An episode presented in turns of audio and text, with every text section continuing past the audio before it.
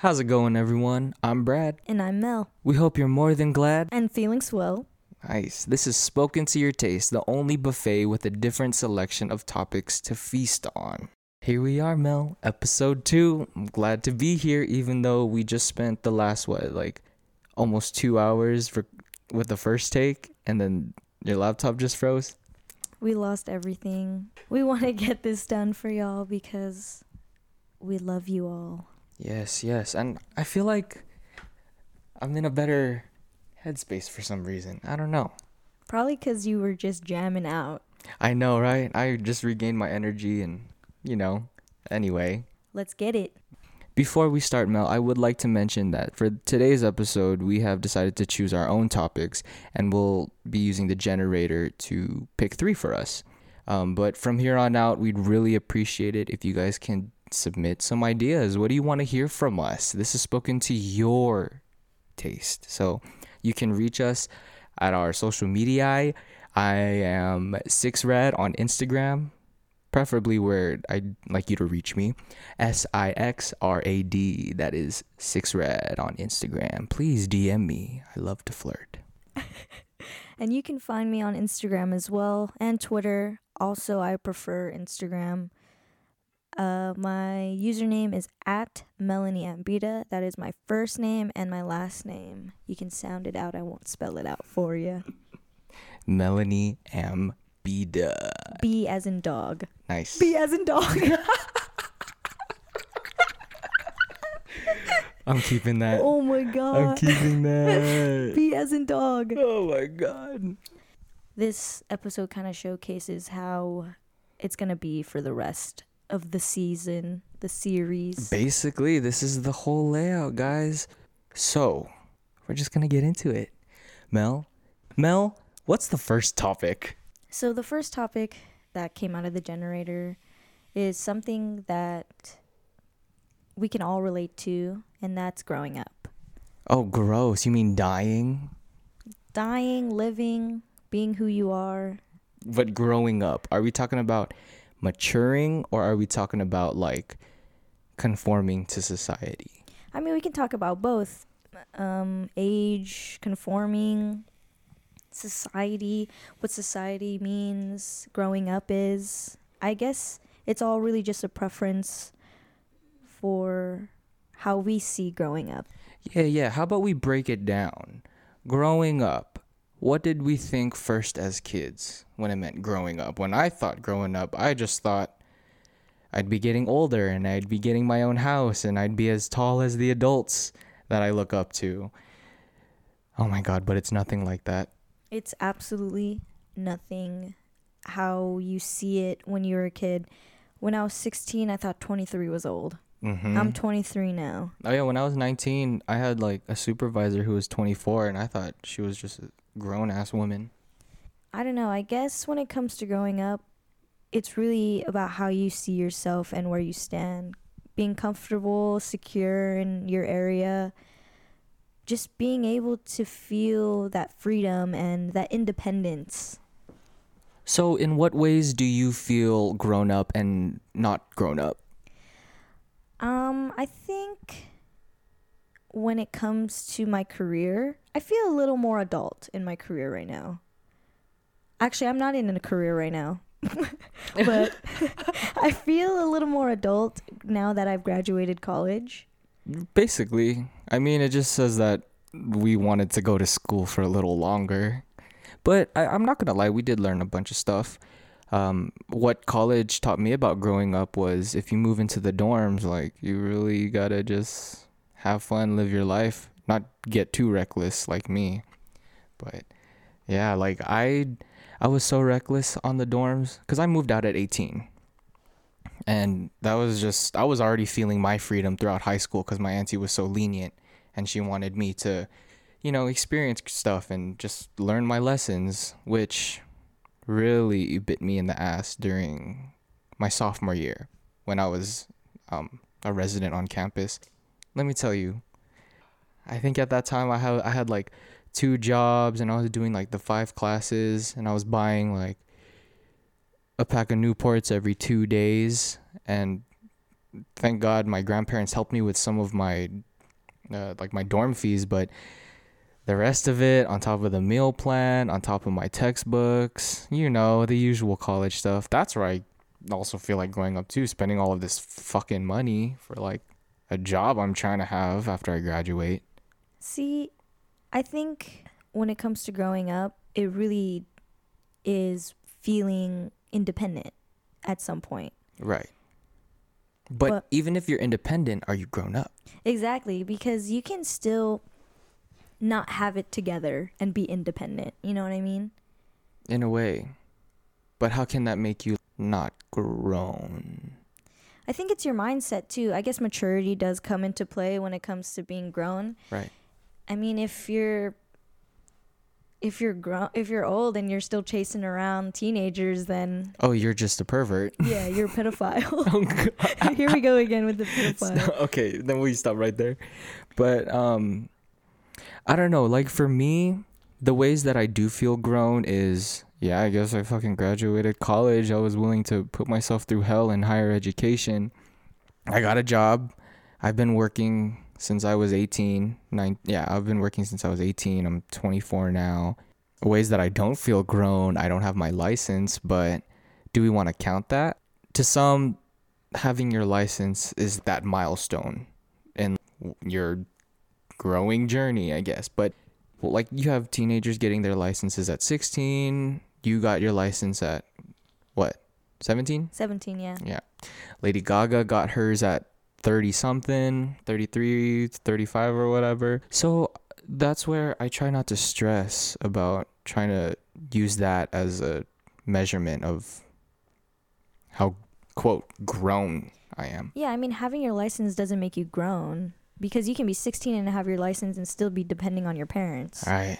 Having having that security within yourself and knowing your path and knowing not knowing but kind of having this idea of how life plays out.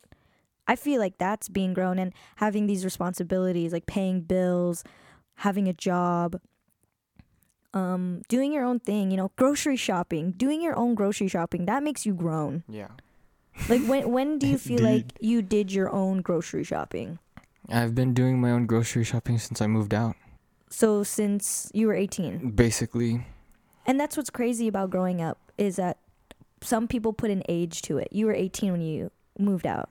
Yeah. Um yeah, see why it's it's it's not that I, I it's weird like yeah we put an age to it but that's just because of the standards that were put on that age. Even if you're you turn 18 here they cut nicotine accessible to 18 year olds out of pretty much the whole US right? Yeah, basically. um but when you're in Europe the drinking age is 18 so it's it's really it's really strange the types of standards like depending on where you are that are like put on you It's really a mind thing, honestly. If you feel grown, maybe you are. But then there's some kids that that they think they know Yeah. what grown is. They think grown is having a license, having a job, but it's so much more than that. There's so much more responsibility when it comes to being grown. it, and I feel like responsibility is the concept that we should pin to it because considering that we live in the United States and they are really they tell you like this is shit you got to do in order to survive but it's like we created money we created the concept of like the economy we created the economy. We created the concept that the older you get, the more you need to have it together. And to a sense, I completely agree. But at the same time, it's like the pressure. They just put so much pressure on us.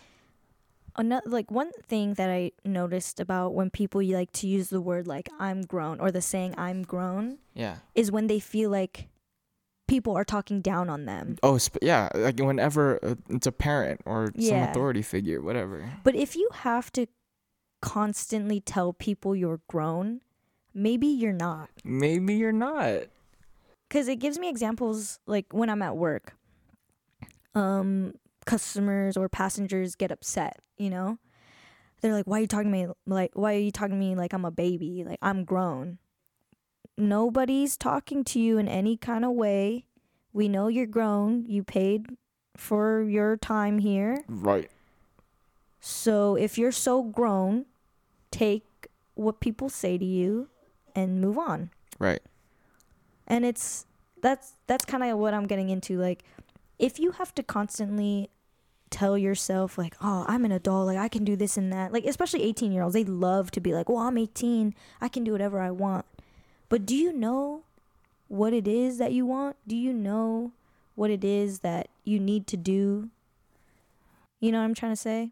It's having that idea oh, Okay. of knowing the difference between being treated like a child and being treated like an adult. But in this in this big age, 23, you're 24, we feel grown because of the things that we have done in our lives or the things that we're doing with our lives. If you can still live your life and then know when to buckle down, you are grown in my opinion.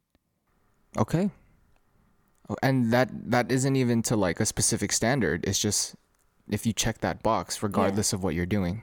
if you do your own thing, you know, or you don't know, or you're just flowing and you're still living your life, but you still buckle down and you know, you know that there's a boundary Okay. between going out every single night and trying to get your life together. Okay, so growing up, when you have to allocate time for fun hmm and then also allocate time for work so that you can have more fun since we live in a fucking society that runs on money. Yeah, I mean, in society, it's like you're not grown unless you have your own house, you're financially stable, you have a good job, you have this and that, you I'm have your not ready for degree or whatever. I can probably only check two of those boxes. Yeah. Yeah. You Same. know, I graduated college, I have a job. Oh, we pay bills. We pay bills. Three three boxes. I can check oh my off three boxes, but I still live with my parents. Same. But I'm I'm paying rent. Yeah, you know, I I have my own bills. I still live with my parents and I have a job, but I don't have my own house. Does that make me less of an adult than everybody else? Everything's at your own pace. And we also have to remember there is a privilege to growing up a certain way. Indeed. I think about that. Yeah. like I think about classmates who are doing well and essentially like they came from pretty comfortable families like I I yeah they came from pretty comfortable families so I feel like even after they graduated it's not like they had shit handed down to them but with where with the socioeconomic status that they were raised into it gave them an easier Push. push. It helped with pull like getting shit together. Yeah. And, you know, I'm very blessed to come from a family where I'm not pressured into needing to move out and needing to do this and that from just for myself. I Right. have a very supportive family that I live with. And some people aren't as lucky because there are the people that get to move out and they're living comfortably, but there's the people who move out and they're struggling.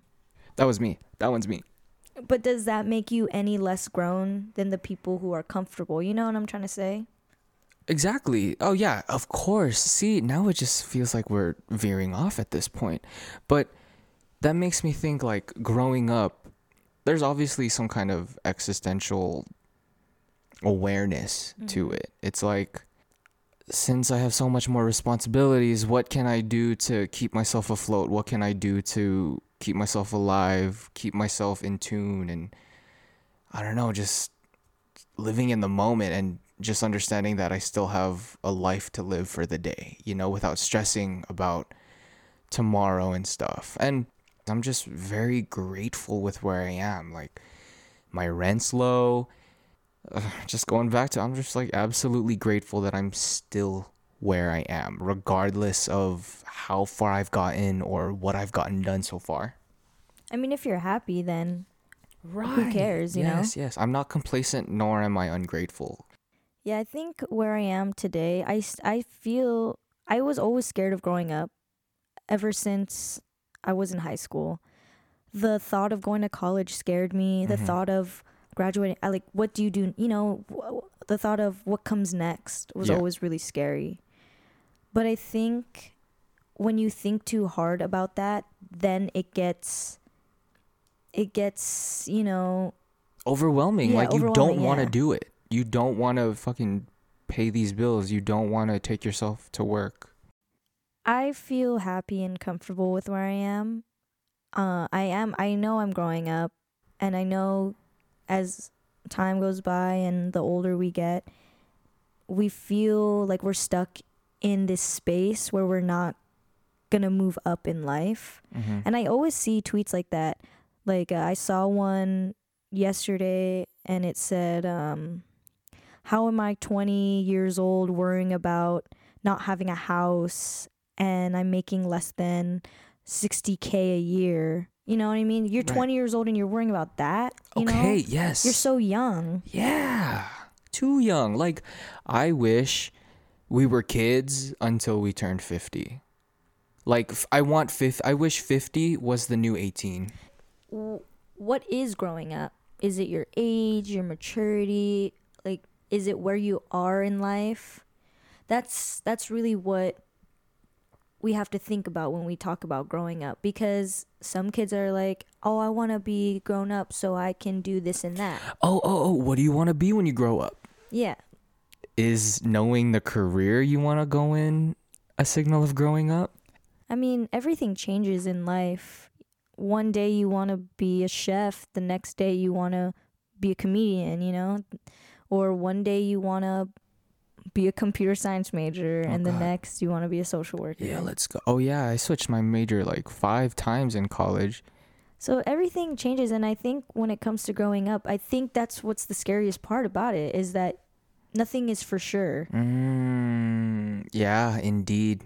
because you think you know what you want at one point and you think about it when you're really young and then when you get there at the age that you're supposed to be this grown up quote unquote grown up you're nowhere near where you thought you would be when you were a kid Yeah, I agree. I agree. yeah i mean that's the scariest part about growing up is just not knowing what happens next I guess literally when you grow up, it's just like, okay, do would so you'd feel a lot more grown up the moment you move out.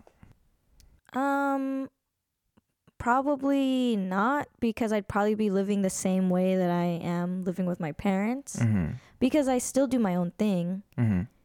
I don't really have a lot of rules to follow. Ah, But- yes. I guess moving out will make me feel a little more independent. Okay, that's a good point. That's a really, really good point. Maybe even if you had your own place, you won't feel grown until what? You're paying for your own insurance or something?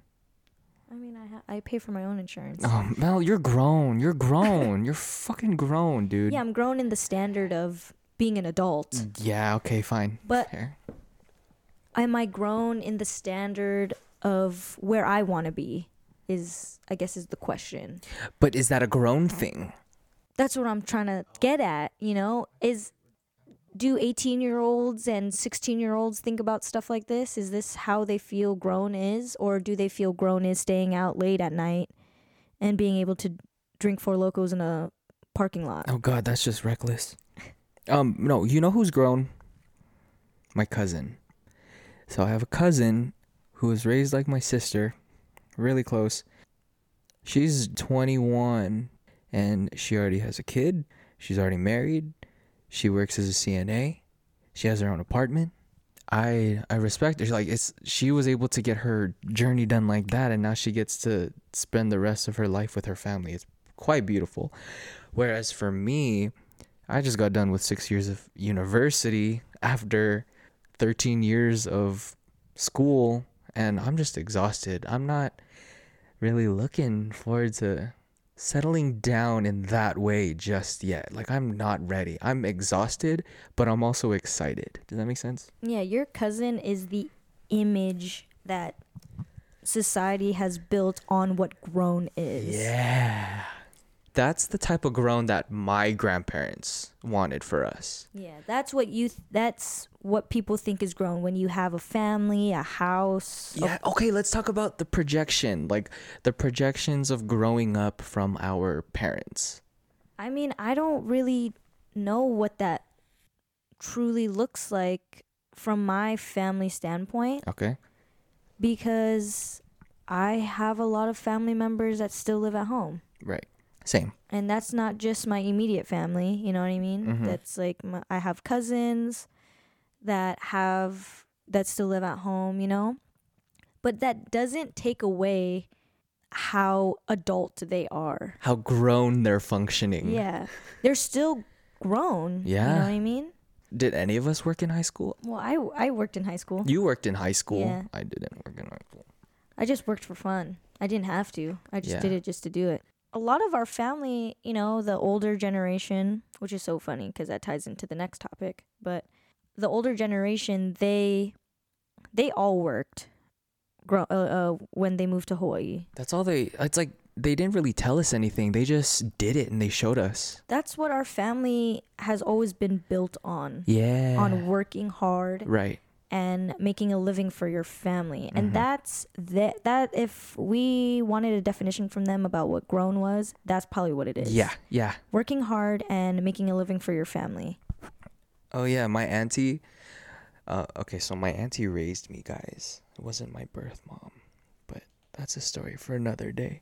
Yeah, when uh, it was just me, my auntie, and my cousin. Here's my auntie stressing about how she's gonna take care of two kids, but damn, through the nights where she left us at home during her graveyard shifts when we were still in ent- elementary school to when we first started learning how to cook for ourselves, like it's like while she was being grown on her own, we were being grown on our own. Like that's and I'm pretty sure you you could say the same thing too, right? Like you eventually you just started doing your own shit. Yeah, I mean growing up comes in different levels. It's not just about how old you are and um all that stuff. It's more of what what you did to show your responsibilities, your independence, and how you knew to take care of yourself. I guess that's another way to show that you're grown is that you know, you can take care of yourself and eventually you'll be able to take care of other people around you. You know, we we got that opportunity to feel supported. Mhm. um and then it's our chance when we're at this big age to give it back. This is like a topic that is going to be uh like you can like argue about what it means to be grown because people can say well it's your age but what about your age makes you grown?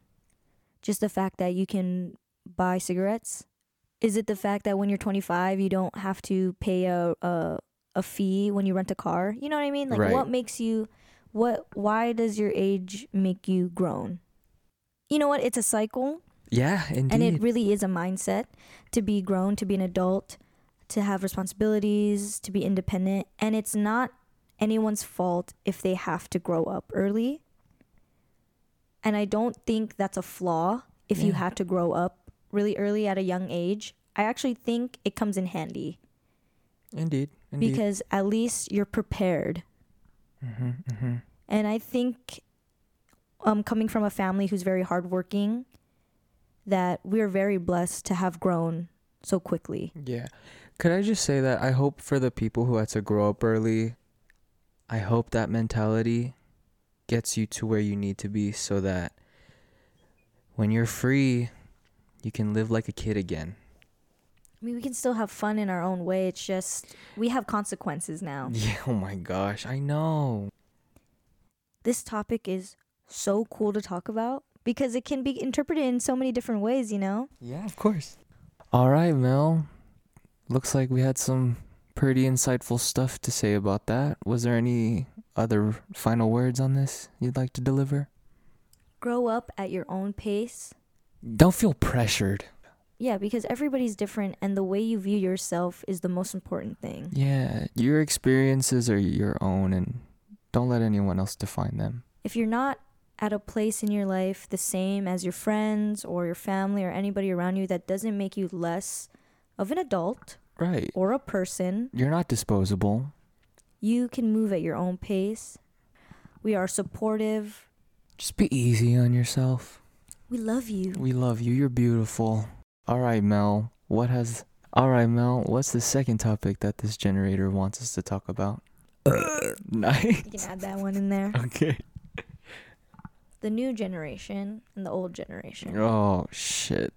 This is hard because I feel like we're just we're just like five different slices of generations at this point. And this ties in with being grown, you know, because we grew up, obviously, we're born in the 90s.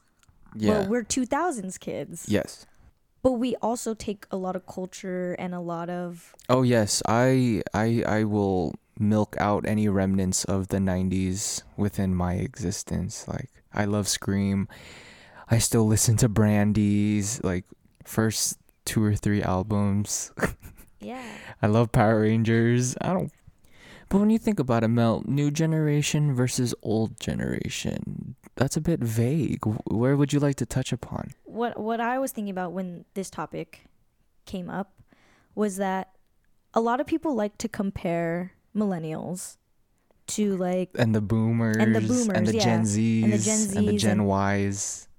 and the alphas and all of them, you know. Who are the alphas? Alphas like The Illuminati? like 2012 and up, I think. Oh. Yeah. Oh God, that's what they're called. yeah, alphas or something like that. They just ran out of letters, bro. So So does that mean the next generation's gonna be Bravo, and after that's Charlie and Delta and Echo, Foxtrot, Probably. we'll see. looking ass. But you know how it's always compared, like the different generations are always compared. Even though Gen Zs and millennials are kind of super close to each other, like the ending of Gen Z. I mean, the ending of uh, millennials are super Oh super yeah, close we're with like Gen Z. we're really close to We're the like border. borderline. Yeah, we're really close. Some people say 97 is Gen Z. Some, people, say, 2000 is Gen Z, right? Yeah. But I guess we'll never really know. Yeah, like cuz you can wherever you go or whoever you try to look to, like it, they're all going to say different things. So what's the point? I personally don't know if I am Gen Z, and I don't know if I connect with Gen Z in that same way because I feel like growing up, or um, yeah, growing up, things were so different in just the slightest bit of way. You know what I'm trying to, you know what I mean? Like Okay. just okay. the little things Right. were very different. TV shows were different in a way. Mindsets were different. The whole sensitive, quote unquote, saying it in quotes, sensitive culture came out where everybody feels felt like they were on they're on their toes now when they speak. when it comes to stuff like that, it's just as time goes on and the world is continuously changing, trends are changing, style and culture and whatnot. It's like, to me, time has proven that we keep either blossoming or re- we're reverting. Just- yeah. Like just let just people complain about the whole everybody's so sensitive now, you know what I mean? Like people love to say, "Oh, the world's so sensitive now. Everybody's so everything's so censored, whatever." But by you complaining about that, you're being a hypocrite. You know what I'm trying to say? You you're upset that people are telling you what you can and can't say, but you're doing the same thing to the new generation. Hmm. You're you're saying like, "Oh, you're so sensitive." Blah blah blah. I, I, I'm just convinced that they're just more aware. yeah, like what's wrong? Okay, first off, what's wrong with being sensitive? Nothing, I'm sensitive. Yeah, I mean, I've always had this thing where I didn't want to be sensitive and I wanted to have tough skin and I wanted to not care about whatever this and that. Same. But- then I learned the difference between sensitive and vulnerable. Yeah, Like, yeah, it's you. You should completely accept how sensitive you are, but you know, it's always good to know when to be vulnerable to, and just like open up about your shit to the right people. And there's totally nothing wrong with that. And I think that's one of the big differences when it comes to the newer generation and the older generation. It's that why do we have to be so tough? You know? What's the point? Like, why are we trying to repress anything that we wouldn't want to face? Because the point is to bring things to the light, show everyone that, hey, it's here, it's a thing, let's all acknowledge it. We don't have to follow specific rules, but could we at least just be respectful? Mm-hmm. Basically. Yeah, what's wrong with being soft? what's wrong with being a softie? You know, Nothing. there's absolutely nothing wrong with that. And People who are who are irritated by softies are essentially those who can't be soft themselves. it's because they want to be soft, but they can't. because they were conditioned to do otherwise. Another thing is there's totally nothing wrong with having your own opinion, you know? Right. And I feel like people struggle with letting people speak. And that comes from both sides. Okay, good point. And there are wrong and right things to feel and not to feel, but to believe. But it's not up to us as individuals to constantly throw things down people's throats. It's just cuz like for me at the end of the day, I just care about who's getting hurt, Me too, yeah. you know? Yeah, of course I I'm always 100% willing to educate on as much as I can on any topic. But I know my place and I know how much to say and how much not to without so that I don't first off so I don't sound stupid. And you're like you're not crossing any boundaries. Yeah, because it's not it's not my place to talk about somebody else's issues. Uh, yeah, exactly, and their experiences like who are you to say that they haven't gone through that? Okay, yeah, they're liars and maybe it's hard to trust people, but you shouldn't generalize that. You just got to take it case by case. And if you don't care, then don't invest so much time into it. Yeah, because you can talk and talk and talk to somebody and they won't understand. So what's the point in entertaining that, you know? yes, yes. You have to allow people to sit in their own ignorance and like they'll learn their own lessons that way, but it's not always it's not always going to be your responsibility unless you know that someone is getting hurt or unless you know that harm is b- being done. Yeah, you should only invest your time if you if you know you can help somebody. Yeah. Because if if people don't want to be helped or if people don't want to be educated and they don't want to learn, there's no point in arguing with them because nobody wins. See, I personally had a hard time with like the specific just the whole the whole battle in general, old versus new. Cuz for me it's like my grandparents, they yeah, they're very much so a result of time cuz they're old. They're old. They're very old. But it's it's like I can still talk to them. I can still I don't know. I could I, I could still feel like we're on the same. We can still be on the same plane, you know, like regardless of how much working and how much money my grandparents have made, and I just still I I I, I for some strange reason or something like they see me as almost almost an equal just because of how much older I've gotten and what I've been through. See, that's what's cool about some people. You know, some Very blessed to have that family. Yes. Yes, exactly. It's it's not obviously it's not the entire older generation versus the entire new generation, you know? Right, of course. But you know, we see it everywhere. We see it on social media. We you know, the Karens and whatever the guy Karens are. Oh yeah, I guess sometimes when I'm dealing with like grouchy old people, I still have to remind myself like, you know, maybe well, And they always use the excuse like, "Oh, these millennials." like uh, what what does that mean? Like I know a lot of stuff that you know. So what does why does that make me different than you are just because you're old? You know, I I respect I respect my elders. I respect um older persons even if they're rude to me. I will always respect them. But what I can't get at is that why do some of them not show that same respect back? I what it probably comes down to is there's just the old people who care and the old people who don't care, you know? Like who don't care to change their mindset? In a way, yeah, like they don't care to see beyond their the life they've lived. Like your experiences are completely valid. Like you've made it this far. I completely understand and whatnot. But at the end of the day, it's like that doesn't always mean you're on like some kind of high horse. Yeah, I mean, it's a new world. Yeah. Everything's different. With okay, compare like compare older people to our age now and then compare our age now to like all the little kids. With like the way I'm viewing kids, it's just I don't know, you don't want to hold them back because you know that if you let them you know, live and experience in the appropriate way their ages are supposed to, then you can probably get a lot out of them. Kids are smart. Kids are smart.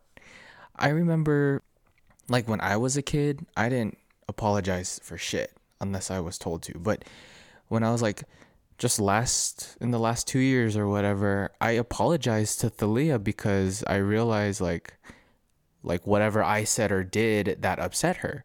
And she handled it very well. I was like, wow, Thalia, I'm so sorry. And she said, it's okay, Bradford. And she's like, she loves me again. And yeah, like, you know, she's a kid. There's like that innocence and naivety. But that heart, the heart of a kid, like you should never, should never let go of.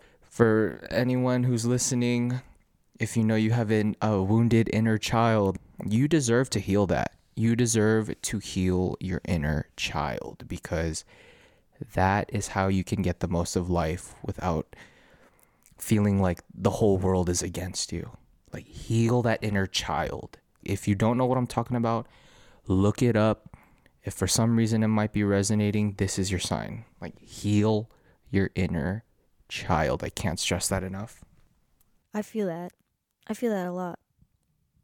And I noticed in the newer generation, like, they get to learn that it's okay to be wrong, to be upset, to make mistakes, that life is like hard, you know, and it's okay to let that out. But growing up, we were just we just didn't know. We didn't know how to handle our trauma. And we're now we have to deal with that as adults.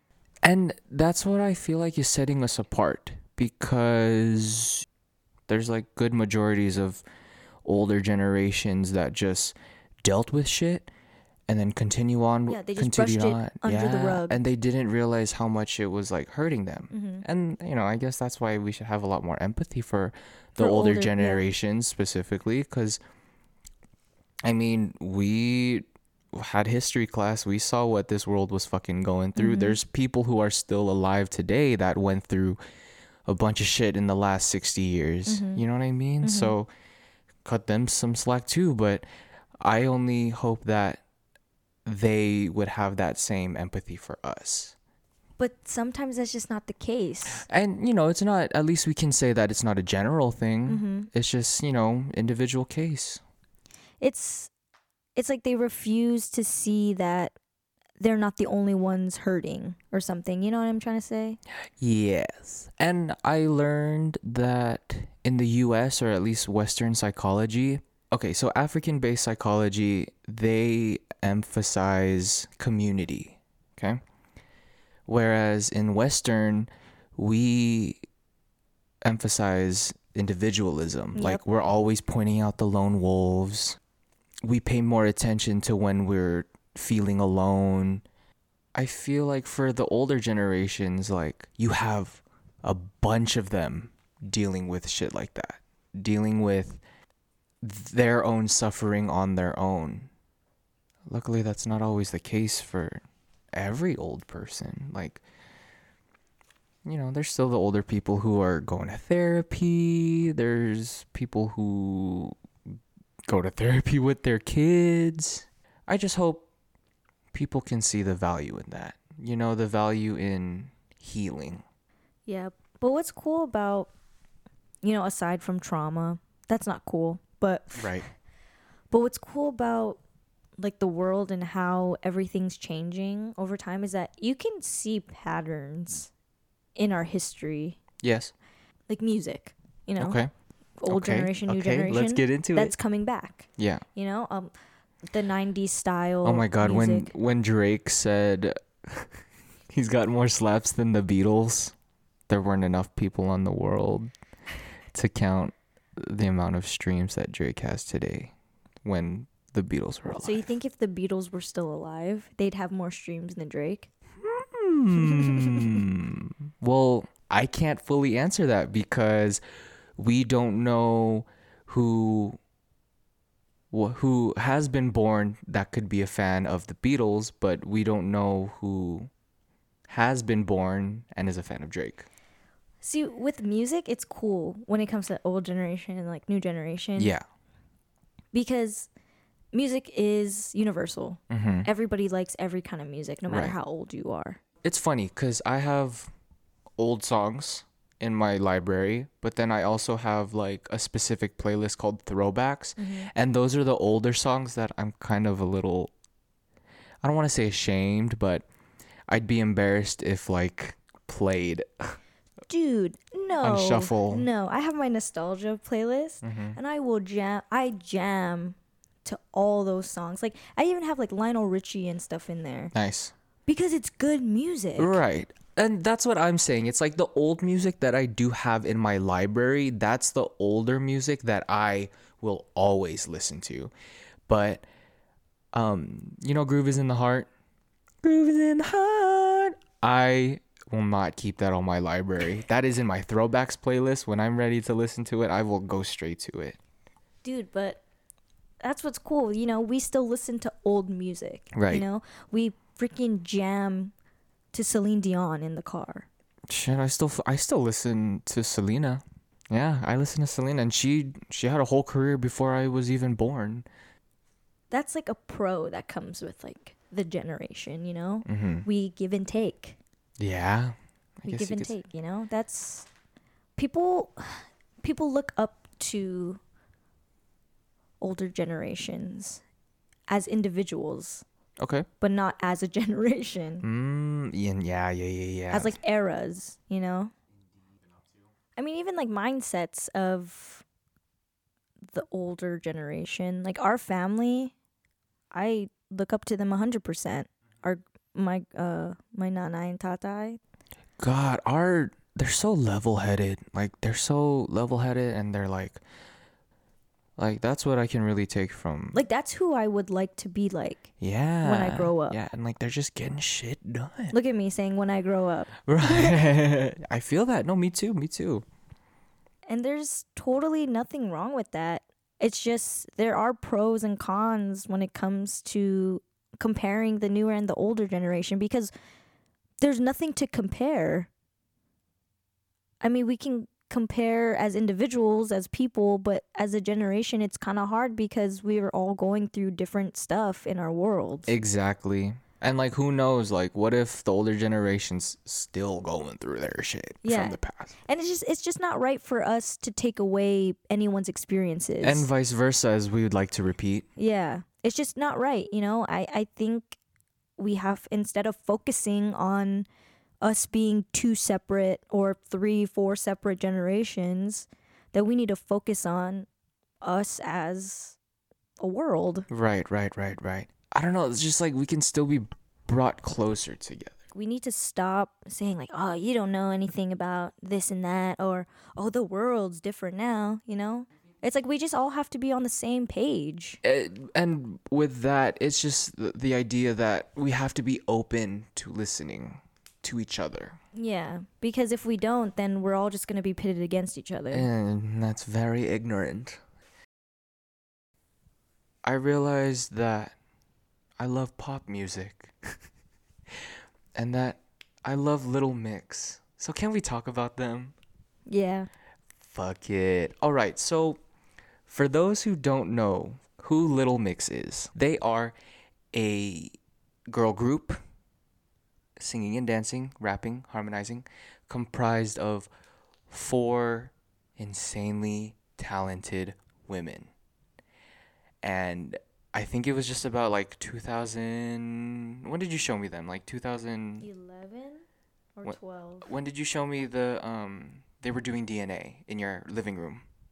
Oh, that was like 2013. Yeah, yeah, yeah. 2013, just about. And like, I didn't really think much of them. I mean, like, yeah, I thought they were talented and cool. And when I was living with you, we were able to like listen to them because you were really picking up from Salute and Glory Days and even Get Weird.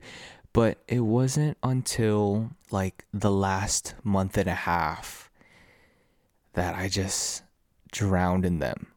And I can't, I can't, oh, I can't express how obsessed I am. I love them. They're so good. They're good.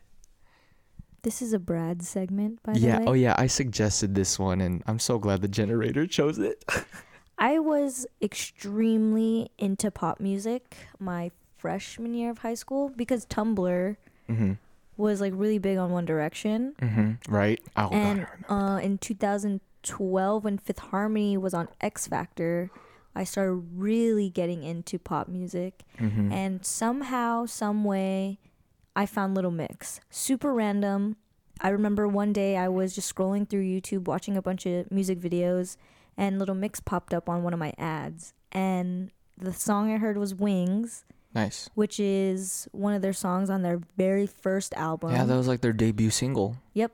I no, was it? I oh, no, DNA Cannonball. Was. Oh No, yeah, Cannonball. DNA yeah. was after um, Wings. damn. Yeah. yeah. But I remember just falling so in love with Little Mix. And this was around the time where I was trying to figure out who I was as a person. Oh, okay. And this is actually during the time where I realized that I was a feminist. Okay. Okay. That was even before they realized they were feminists. Yeah. yeah. and um well because I I used to hang out around a lot of guys Mm-hmm. and of course we butt heads about certain topics Yeah.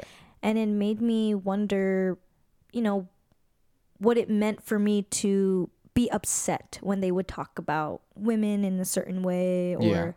talk talk to women in a certain way Fuck the audacity. so little mix and fifth harmony but we're talking about little mix tonight they are extremely talented and i think they deserve so much more than what they are getting right now Yeah, yeah. So you're telling me it was perfect timing for you to be dealing with that crap with old guy friends, and then Wings comes along and the word and the spread your wings and fly yeah, baby Mama told me. Yeah, no, it was, and I don't even think they realized at the time what they were doing for young girls Right.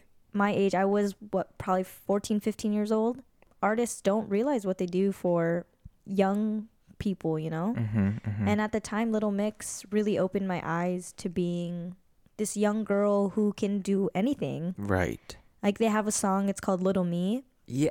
Tell her to speak up. Tell her to shout out. This guy. But Whatever, And- Mel. You used to sing it too. You're the reason why I got into the first. And that was like my theme. That was like my theme song when I graduated high school because I I felt that.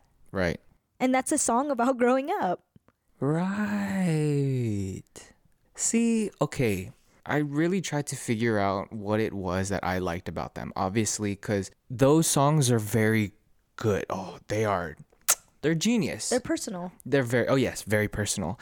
It's just that obviously their messages aren't clearly fully directed to me singularly, individually. But I can still find inspiration in their lyrics. I remember Jesy one time, she was like, I don't want to be somebody's guilty pleasure, or I don't want to be somebody's bloody guilty pleasure. I think we're bloody talented.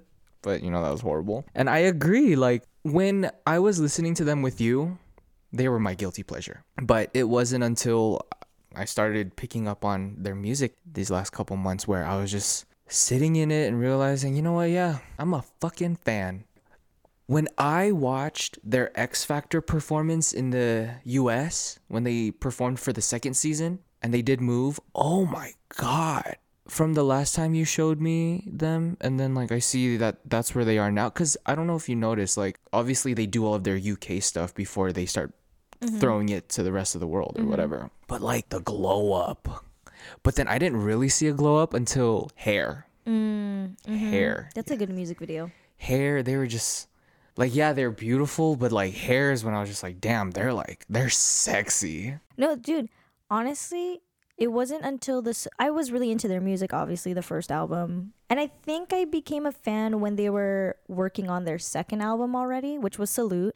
And that's what got me hooked. That's when I knew they were super talented. And it's crazy. Like I'm pretty sure you know that. Like you know this. You've you're you've claimed this too. But like Salute's their best album. Oh yeah, hundred percent. yeah. I um, mean, I like um Get Weird because there's some good songs on Get Weird. I love Get Weird itself. The song. Oh really? But now it's just another thing, another thing. Yeah, I'm like I'm not as big as of, of a fan as you are, obviously anymore. I think I've left my pop um stage to Dua Lipa and just- Ariana yeah. Grande, but Mm. I think I've left the groups behind me for a while. okay, okay. And it's not because I'm not into them anymore. It's because I haven't given them a chance. Which I will say, guys, stream Confetti by Little Mix on whatever streaming platforms you use. With Confetti, Confetti came out November 6th, has 13 songs. And when you listen to it, um, it's like a slight evolution because this is post Syco. Because, you know, dirt, like right when LM5 dropped, they left Simon. Mm-hmm. and now they're with RCA and then they're with Columbia here and I don't know I just listened to Confetti and like they had a lot more they had a lot more control and like authority in the creative process and I think what I like about it is that they it's like they update pop and they update that almost like bubblegum pop thing that we were so used to in the late 90s and the early 2000s. I think about this almost every day. And then you hear pop in the US, Ariana Grande, Dua Lipa. Dua Lipa's the UK.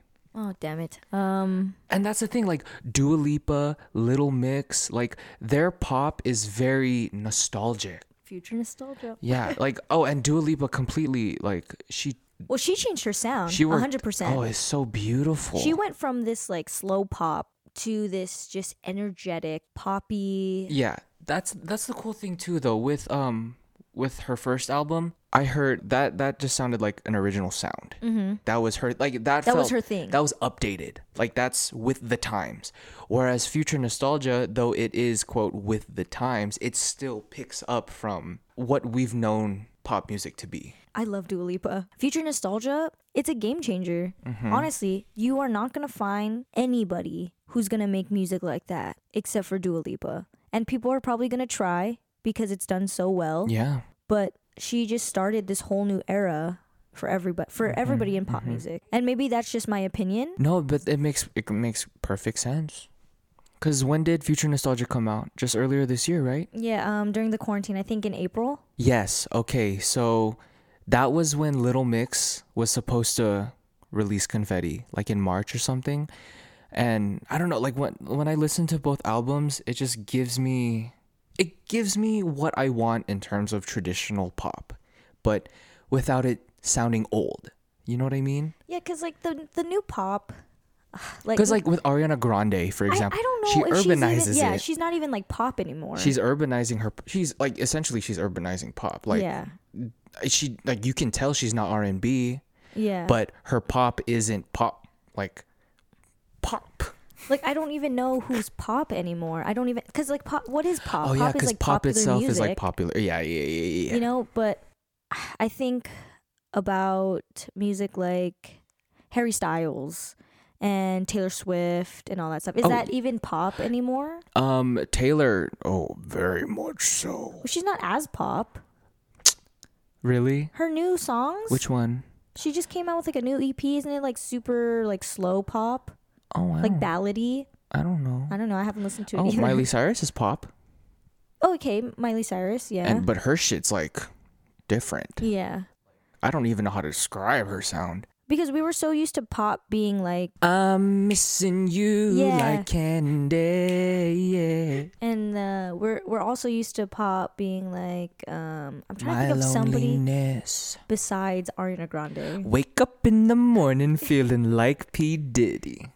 Or okay, okay, so so so like Jonas Brothers, Jonas Brothers, they're they're pop. That's what I think. That's what pop sounds like to me in this new sound. Now? That's what pop sounds like to me. When I listen to I'm feeling so cool, top to the bottom, just cool, whatever, okay, whatever. okay. fuck And how does that are. differ from me? He, he, ooh, ooh, ooh, ooh, all I ever wanna be?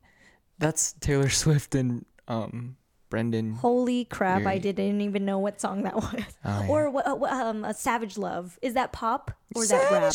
Oh, dude. Um. Okay. Yeah. Jason Derulo is hella pop. Okay. Let's let's really here. Let's draw this line with pop. Usher. How does Usher go from uh like you got it bad and um. Okay. Let's just eight seven zero one, my way. And I could have sworn there was another album. Okay, but anyway, those. The, co- the Confessions album. No, because Confessions is where he starts to get poppy. Okay. That's where, like, yeah, Oh, yeah, yeah. Yeah. yeah, yeah, yeah, Yeah. yeah, yeah. Um, I mean, the. Eight town down. exactly. That doesn't sound like if you really think about it, that was Usher going into.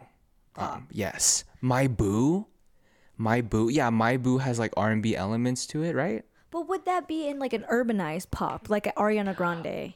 Or could we do? Oh God, what what does the Grammys call it? They call it urban contemporary Yeah, or urban something. contemporary oh or something, God, yeah. just call it just call it music. What the fuck? Call it pop. I don't know. Or even The Weeknd. Or or um um Bruno Mars. Bruno Mars. Uh, that's what I like. You Oh, know, Is that pop? oh yeah, Bruno Mars is hella pop. Okay. Bruno Mars is super. But does pop. he consider himself a pop artist? I mean, he should at this point. Cause like Little Mix, going back to Little Mix, Okay. they had DNA and Get Weird and um, I'm I won't say Salute because I'm gonna compare it, but DNA, Get Weird, uh, Glory Days, and then there are two other albums, right? LM5 and or the three other Confetti. albums. Yeah. And like, Damn, they got. but when albums. you listen to Salute, I don't think that's pop.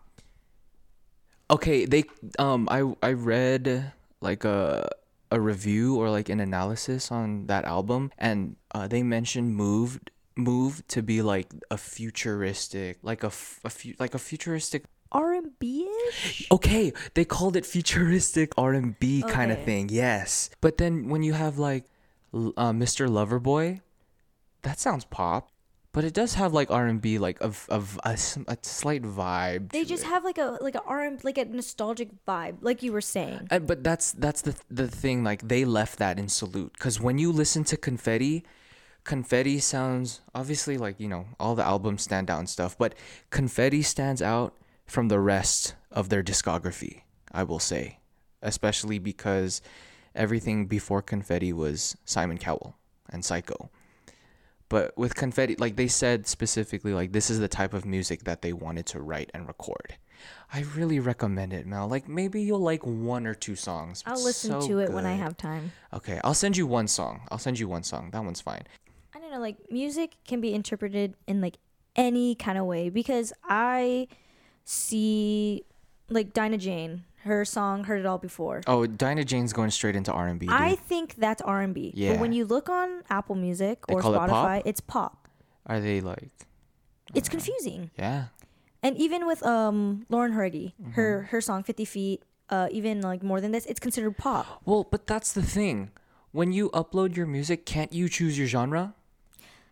I don't know if you choose it or your your record chooses it, Yeah. but but even so, it's like, does that mean whatever it is labeled, we should take it that way? because like obviously pop is just popular music, so there's not really like there's not really a sound to pop. It's just something that's popular, right? Okay. But do they put this? Do they put songs in a certain category based off the artist because they're a popular artist? Or because they want the artist to have more streams so that they can be in a so that it's like a pop song.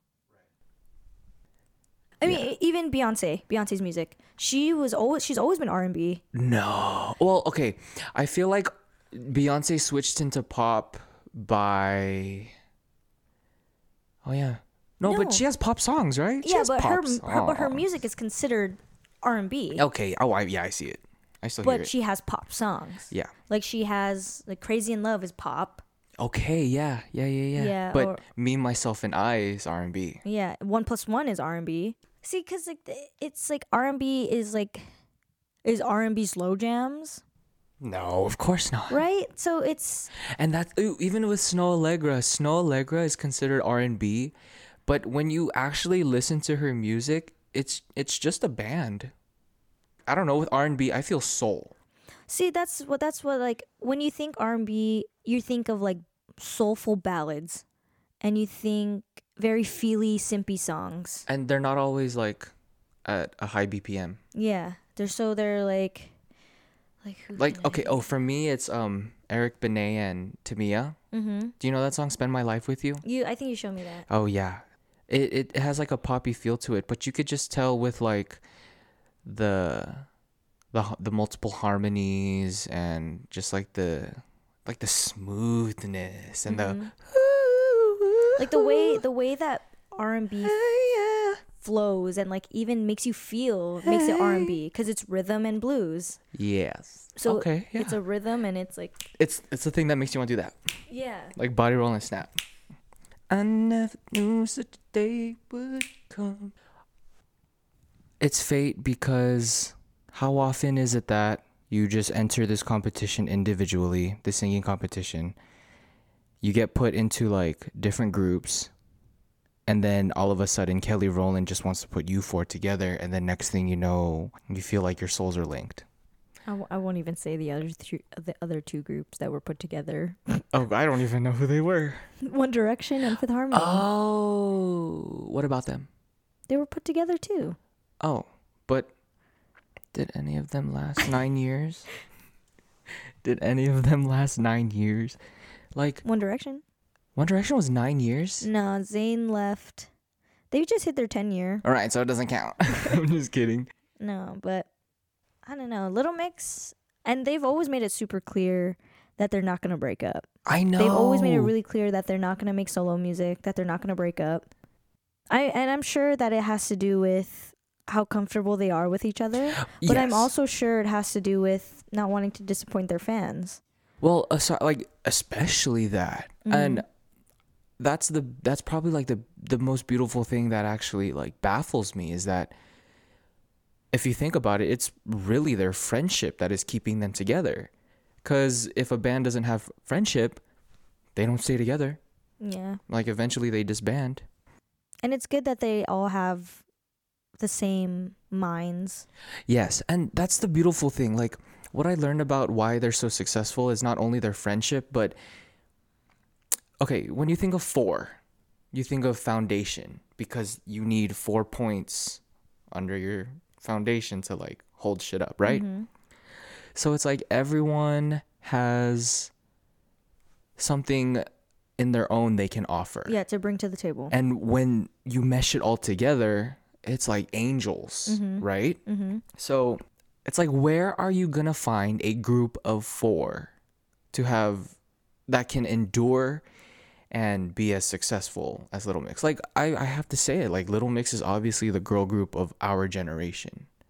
I mean, Destiny's Child when I was younger, but Little Mix for like this greater, newer, younger generation. I mean, I still love them, I will say. But it's People will argue about that. what? Little Mix being the girl group of our generation. I, and but that's the thing that I do get confused about at the same time. It's like they've had a lot of success. Like they br- they're breaking a lot of Spice Girls records Mm-hmm. with the UK, and even you know other girl groups that were released not in the UK. Mm-hmm. I do want to say that there are things that we should recognize them for. Yeah, no, 100%. There's so many, especially their talent. But yeah, but we can't always be like they're the best best. They're the number one. They're just so fucking good. Like they're good for the time that they were released and you can't compare because no one else is like is like competing at the same market as them at the moment. I think what really, like, not threw me off, but I guess like turned me off of like Little Mix was like they cons- they constantly tried to flow with what was popular, and I didn't really like that because I love Salute so much. That's what you get with a shitty record label. Yeah, that's what I loved Salute so much and I thought it was going to make them super successful and super famous, but it didn't. And I guess that kind of disappointed me. So maybe I'll listen to this new album. They were trending on Twitter. It was hashtag respect little mix, and people were calling out Columbia for not, even they called out Columbia for not promoting them, for not giving them the chances in the US. And apparently they've been sabotaged to be successful in the US because of even Simon. I mean, I'm, I'm just reading shit left and right. I don't know what's fact and whatnot, but I mean, a lot of record labels are like that. Like, Yeah. think I, I think about Tori Kelly versus Ariana Grande. hmm oh, and they're both in Capitol. Yeah, and they both have the same manager. hmm Why is and same with Justin Bieber? Why are two of them more successful than one when we can clearly see who's really talented? But that's hard because we already love her. We already love Tori Kelly. We already love her so. Bro, put her in a singing contest versus Ariana Grande. Oh my Melanie, no. Oh my you oh you're serious. No, I'm serious. Like I love okay, I love Tori Kelly. I love like that is my first ever like the first artist I've ever stand in my whole life. I've been following her since like 2009. Is it really worth putting her on a pedestal like that? You don't think she sounds better than Ariana Grande, personally.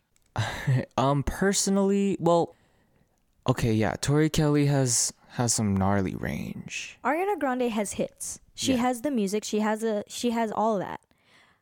Tori Kelly's music can be a hit or miss.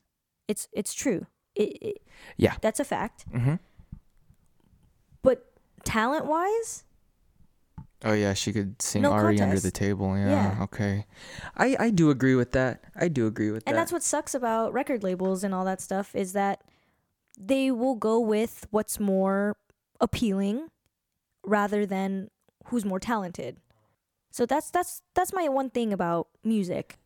I think it's just the record label wants to go with what's more marketable, even if it's like the perverted shit. And kudos to Ariana for like finding her own sexual liberation, especially in fucking positions. Positions. Ariana Grande put her whole coochie into that album. That was like no shade to Ariana Grande. Of She's course, super talented. I know she is. I'm just I'm just saying it's it's unfair, it is indeed, indeed. especially when it comes to women in Yeah. music. Yeah, yeah, like that's yeah. so unfair. Like when Fifth Harmony and Little Mix were out, Simon definitely favored Fifth Harmony more. He favored Camila more. Yeah. But that's like that's really the thing. Like he tried to do what he did with Camila to Perrie. And because Perrie said no, I think that's when they were sabotaging them.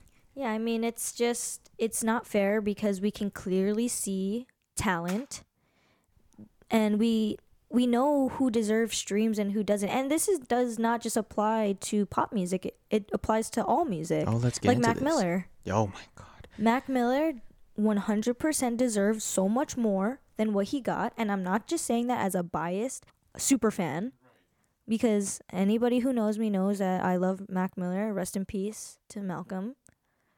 But he is an extremely, he always was and always has been an extremely talented artist, but he never got that recognition until he died Right. and that's the saddest part about it is that you know you you put all this work into your music and you want people to like it as much as people are like i don't care you know you want people to like what you put out Yeah.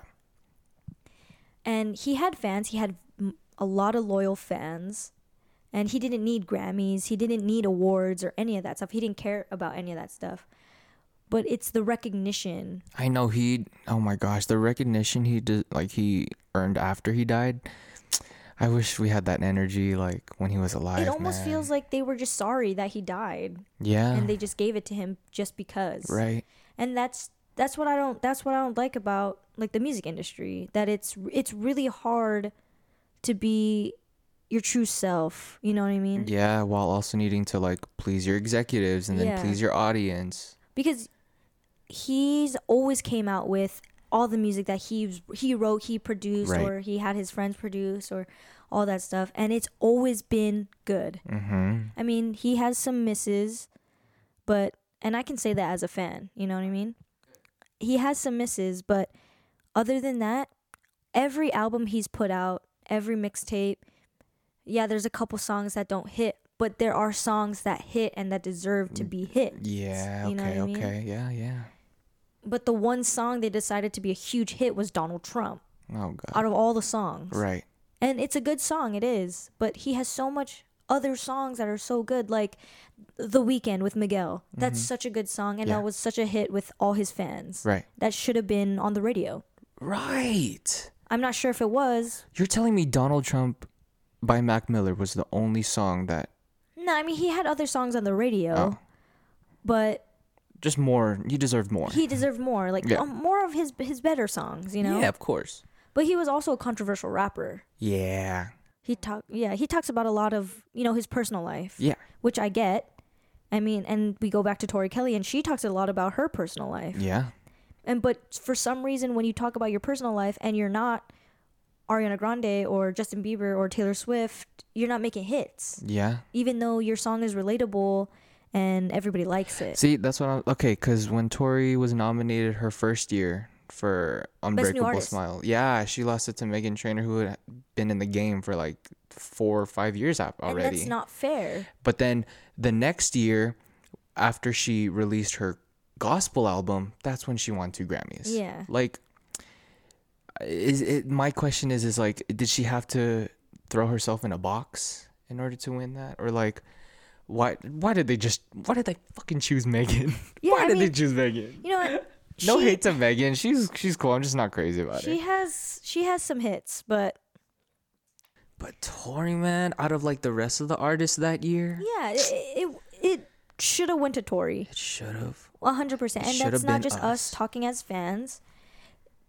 It just seemed like the most fair way Yeah, like the most appropriate. Person to win Yes. because it was her first album, it debuted at number one, I think, Yeah. or like it hit number one. and it's just you know it's just not fair and that's the whole thing also about the music industry is that you make this music and people are like oh yeah it's not really a hit no matter how many like streams you put out and it's people who probably won't enjoy your music that have to vote on who gets to win and who doesn't Mm-hmm. that's why show, like the grammys are you know they, they suck. Yeah, and oh, it's not fair because you can have all so many streams. You can have all these like um all the charts, like all the like, records yeah, all the certifications and shit. yeah but, and you still will not win a grammy. And then that's when it's appropriate to question like, like who's in charge. Or like who who gets to say, who gets to say what's like worthy and what's not. yeah like who's who's even on the grammy board you know Mm. the Weeknd he killed the charts he murdered every single chart this whole pandemic with his new album Yeah. and he got zero grammy nominations Mm. Oh my God! what remember? sense does that make Do you remember when? Crap! What was SZA's album called? What was SZA's album called? control Control. When Control came out and SZA was nominated for like what seven Grammys or some shit, she won none of them.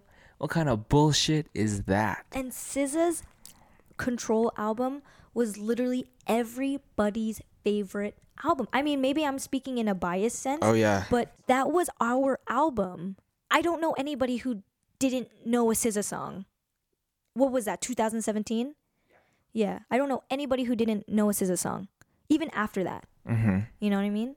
Yeah. It's just insane to me that this is how music works and uh, us as fans, you know, we get disappointed Yeah.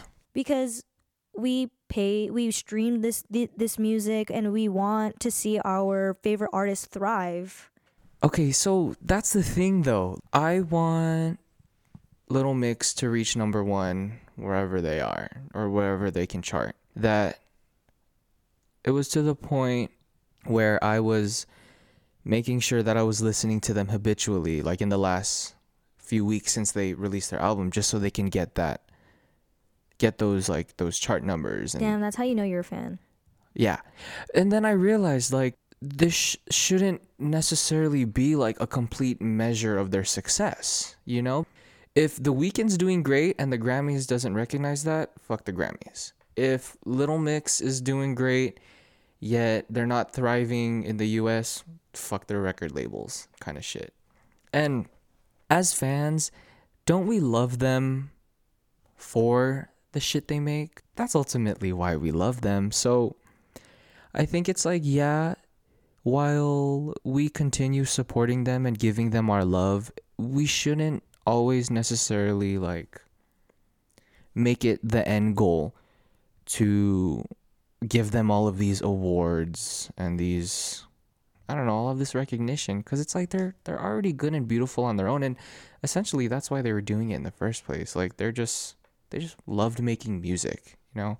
And whatever fans they gravitated towards too is whatever fans like they deserve and are the fans that are deserving of that artist, you know? Yeah, no, I I I agree 100%. It's um it's just unfortunate, you know, you kind of you want the best for the artist that you enjoy listening to. Yes. And I guess we you know put the best with Grammy winners and all that stuff. Yeah. But I mean, i even with like movie stars, there's a lot of movie stars that don't win Oscars. Yeah. Um, like Leonardo DiCaprio. Oh yeah, he did not win one for the longest. Yeah, and then he finally did, and it's like we know he's a good actor. Yeah, I just feel like that they did it when we started shouting out. You know, when we Yeah. started uh, rioting or whatever. Yeah, people don't make a big deal out of anything until somebody says something Yeah, yeah, yeah, yeah. because they think they can get away with it. Oh god, it's fucked. How can we end this on a lighter note? Stream Confetti by Little Mix. Don't worry about growing up too fast. Have empathy, regardless of age. Yeah, yeah. Yeah, you know. I like that. Everything happens for a reason. We grow up, we appreciate the time that we all have together. Learning new things from each generation helps us grow, Mm-hmm. and our love for music will keep on going. I love Little Mix. We love you all. Beautiful, beautiful. Well, folks, looks like that wraps up another episode. Don't eat that frog if there's still a croak in your plate. I'm Brad. This has been spoken. And I'm Mel. oh, fucking bitch. Wow. Try it again. Okay. Well, that wraps up another episode, folks. Don't eat that frog if there's still a croak in your plate. I'm Brad, And I'm Mel. and this has been Spoken, to, your taste.